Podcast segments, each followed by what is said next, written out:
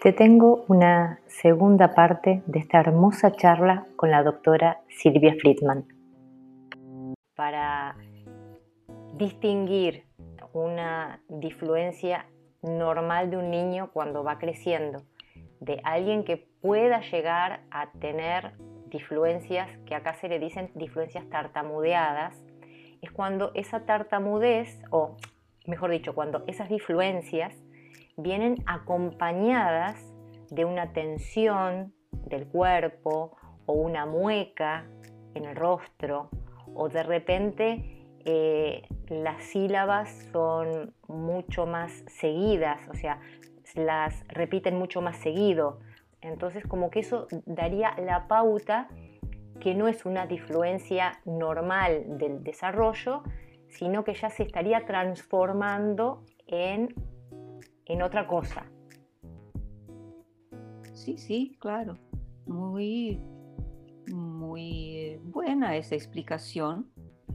Y hay que entender que esa explicación está uh, mirando al fenómeno solo de un lado, del lado de, que, de lo que sale de la boca para afuera. Claro. Y yo estoy mirando al fenómeno no solo por lo que sale de la boca para afuera, pero lo que está adentro de la persona. Y entonces cuando hay muecas, tensiones, es señal que la persona tiene miedo de decir aquellas palabras. Y el miedo trae esos trancamientos, esas muecas, y después sale la palabra. Lo mismo puede ocurrir cuando, cuando, cuando, cuando, cuando, cuando, cuando sea muy excesivo, pero puede ser que sí, puede ser que no. Definitivamente las tensiones son la principal marca de que como que se cruzó la línea, ¿comprendes? dejó, de ser una falta y pasó a ser un sufrimiento, un miedo de la palabra. y entre ese lado y el otro lado también viene la pregunta, pero ¿qué pasó? ¿Por qué pasa eso? Y otra vez, si uno va a mirar solo de afuera, no va a entender. Aquí, para entender eso, yo aprendí a entender eso mirando a las relaciones interpersonales y a la sociedad y sus ideas, la ideología, la ideología del bien hablar entonces, los adultos, la mayoría de las personas, tiene una visión mecánica de la realidad. La propia medicina es muy mecánica, porque el cuerpo tiene, obvio, un mecanismo. Los mecanismos están ahí. Y hay ah, tal vez un poco de prejuicio con la visión psicológica de la realidad, cómo juntar esas cosas. Pero eso me desvía. ¿Qué estaba yo diciendo? Que históricamente nos formamos con esta manera de mirar al ser humano como un mecanismo. Y cuando un papá o una mamá empiezan a ver a su hijito, hijita pequeña con, uh, uh, uh, con esa disfluencia, la idea que tienen esa es la idea natural, que algo está roto, es que eso no está bien. Y inmediatamente viene ah, tartamudez con un peso negativo. Tartamudez es horrible, qué cosa. Las relaciones, vamos a pensar. Un niño pequeño, tres años, habló algo. ¿Qué, qué, qué quiero? Y la mirada de la mamá, como tú tienes un muy, muy simpático, una presentación en, Instagram. La mirada de mamá y la mirada de papá es una mirada.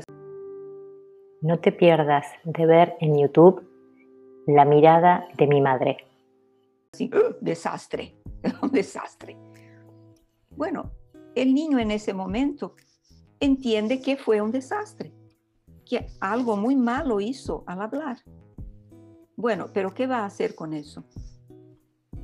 Entonces, hace unos cuatro o cinco años que empecé a comprender que entre el disfluir y la tartamudez, el disfluir sufrido, hay un trauma, una traumatización que es de esa manera como estoy describiendo, porque la sociedad tiene una manera de entender muy mecánica de los funcionamientos y del habla.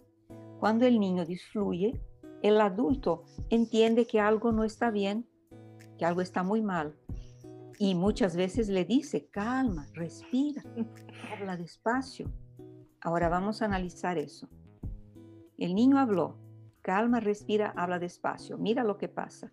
Uno, no le contestan a lo que ha dicho, porque él ha dicho alguna cosa y lo que él escuchó fue calma, respira, habla despacio. O sea, lo que él ha dicho fue negado. Eso pasó concretamente, se negó lo que él ha dicho.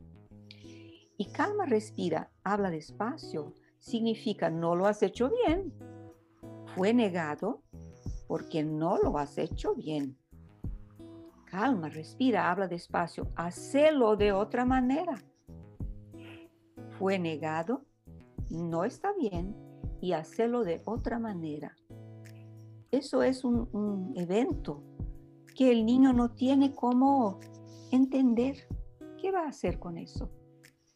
Y cuando pasa algo que es impactante y no podemos entender, trauma. Ese es el, ese es el concepto de trauma. Buenísimo. Más claro imposible. Me encanta. Me encanta porque sí. Eh, coincido por lo menos con el tema de la mirada, porque eso es, es algo que a mí particularmente me marcó, la mirada de mi mamá. Y bueno, al principio, claro, siendo niños no sabemos cómo se hace, o dónde se hace, o por qué tengo que cambiarlo, en qué parte me equivoqué. No lo sé, porque no me lo dicen suma la comprensión de que hablar es un fenómeno, una acción espontánea y automática. Efectivamente, uno no sabe cómo sabe hablar. Y, no es solo con el hablar, uno anda de bicicleta, digamos. Y uno aprende a andar de bicicleta. ¿Cómo? No sé, solo sé que sé. Hablar es así, andar es así, escribir. Entonces, cuando los adultos entienden que eso no está bien y, orientan, calma, respira, habla despacio, te están diciendo para que no hables espontáneamente. Y eso es lo peor, porque eso está dicho sin estar dicho. No, se dice no hables espontáneamente, se dice calma, respira, habla despacio. Bueno, pero de eso la persona, niño, adolescente, saca que, que esa habla espontánea es un peligro. Voy a tartamudear. Y entonces los niños hacen exactamente lo que los adultos les piden. o sea, introducen cosas para obedecer a esa instrucción de calma, respira, habla despacio. Y con eso queda clarísimo lo que decían los clásicos de la literatura, Sheehan y compañía, que tartamudear es todo lo que hace el tartamudo para no tartamudear. Es no ser espontáneo, porque si la situación está suficientemente bien para una persona tartamuda, que ella se sienta segura, habla espontáneamente y fluye sin tartamudear. Y de todo eso se saca, pienso yo, que el camino importante de investigar y desarrollar es cómo ayudar a una persona que tartamudea a aceptar la tartamudez y parar de luchar en contra. porque luchar en contra siempre será más tartamudez. Sí, es así. Yo creo que tiene muchísima razón porque al menos yo eh, luché siempre.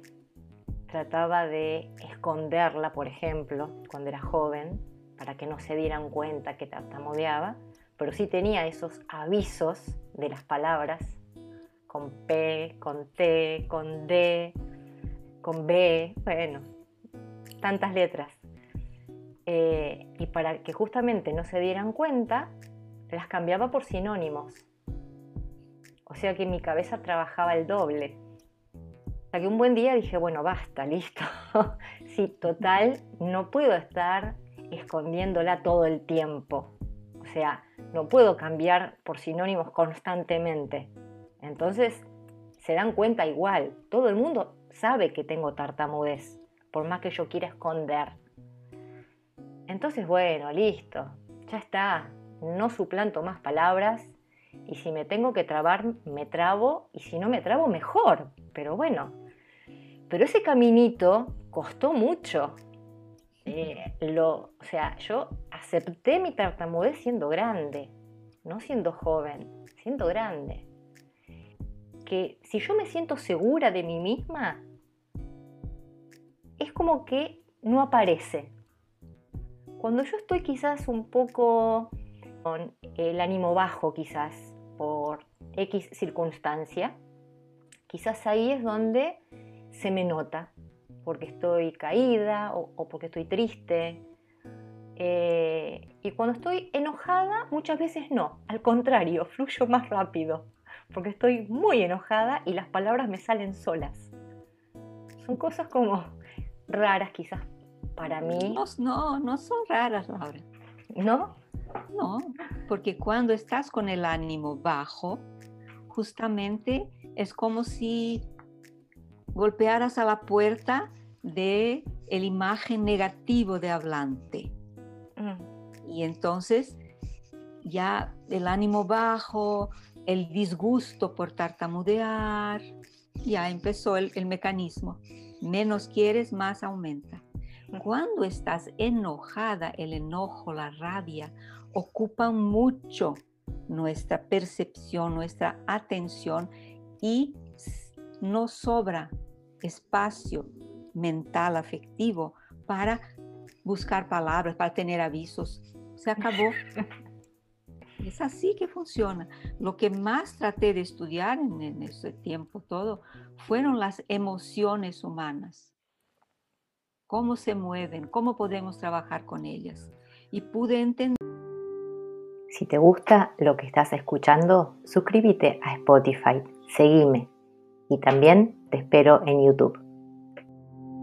Todo es totalmente lógico si estudias las emociones y lo que te dice, como todo lo que has contado ahora, es perfectamente lógico. Me encantaría que describa un poquito cómo son sus, sus terapias. Creo que hay un pedazo del trabajo que yo hago que sí tiene todo que ver con la fonoaudiología, que es la conciencia de la propia articulación. Mm. No las personas tienen, solo si estudiaron fonética, que es que cuando hablamos, aunque hablamos un montón de palabras, los movimientos que hacemos son siempre los mismos. En español, digamos, 12 movimientos, te digo 12, y te habla, nuestra habla, y se divide en vocales y consonantes, ¿no es así? Y esa, ¿por qué? ¿Por qué las letras, que llamamos de letras, tienen el nombre vogal consonante? Porque las vogales son momentos que abrimos la boca y consonantes son encuentros. Y así es, eh, digamos, una sílaba. Tiene el encuentro, va, y la abertura. Encuentro y abertura si no has dicho estas palabras, porque tenían la P primero, la T, has dicho otras que también tenían la T, la P en otro lugar. ¿Comprendes? Y por eso la tartamudez es una cuestión absolutamente emocional. La persona ve esa P que es la primera letra de la palabra y eso no puede decir. Y cambia por una que tiene la P en, el tercer, en la tercera sílaba, por ejemplo. no la ve, esto está todo bien, ahí puedo decir. ¿Comprende? Entonces, esa es la parte más fonodiológica de mi trabajo. Pero eso lo hago de una manera meditativa. No es una meditación, porque meditación lleva mucho tiempo, pero la meditación tiene Em, etapas. Y la primera es la focalización, eh, salir de pensar, pensar y eso, y, cerrar ese, ese, foco, quedarse en un único lugar, haciendo con que la persona, si, sentada nomás, cierre los ojos, una música muy calma, un piano, una flauta, y empiece a sentir el aire que entra, el aire que sale. Son esas formas de mindfulness que están en la, muy en moda hoy, en día. Pero eso es antiguo. Se llama mindfulness hoy día, pero es la misma cosa. Pero voy, es una cosa hipnótica. Tu cuerpo sabe, tú puedes, es perfecto. Y siempre empiezo con 15 minutos de esta forma y que también incluye la tartamudez en, ese ejercicio. Entonces, sentir cada una de las formas de tartamudear, siempre pongo mucha atención en la forma que la persona usa para ponerla como ejercicio y hacer de forma propositada. Para, entonces es así una, una vivencia, una experimentación de esas formas que son pocas, como te he dicho, no hay mucho que hacer. Estamos estudiando, repitiendo, imitando y jugando. Entonces ahora te pido que por favor te dejes tartamudear. ¿Estás conmigo? Ya, solo nosotros. Vamos a tener esa experiencia. Y así las personas empiezan a sentir esa nueva manera de poder hablar conmigo y dejarse tartamudear. Claro que eso no es así una línea fácil.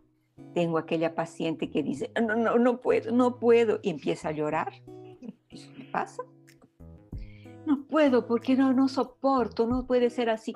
Bueno, entonces tengo que utilizar mis conocimientos de psicología, pues para eso me volví doctora en psicología y nunca desde desde los años 80 nunca dejé de estudiar psicología, de todas las líneas, psicología conductiva, comportamental, psicología para el trauma, Peter Levine, que se llama la psicología somática, la psicología breve, que tiene todo que ver con la tartamudez, porque la ese abordaje breve es justamente entender que cuando todo lo que haces para eh, solucionar un problema y no lo solucionas, el problema es la solución.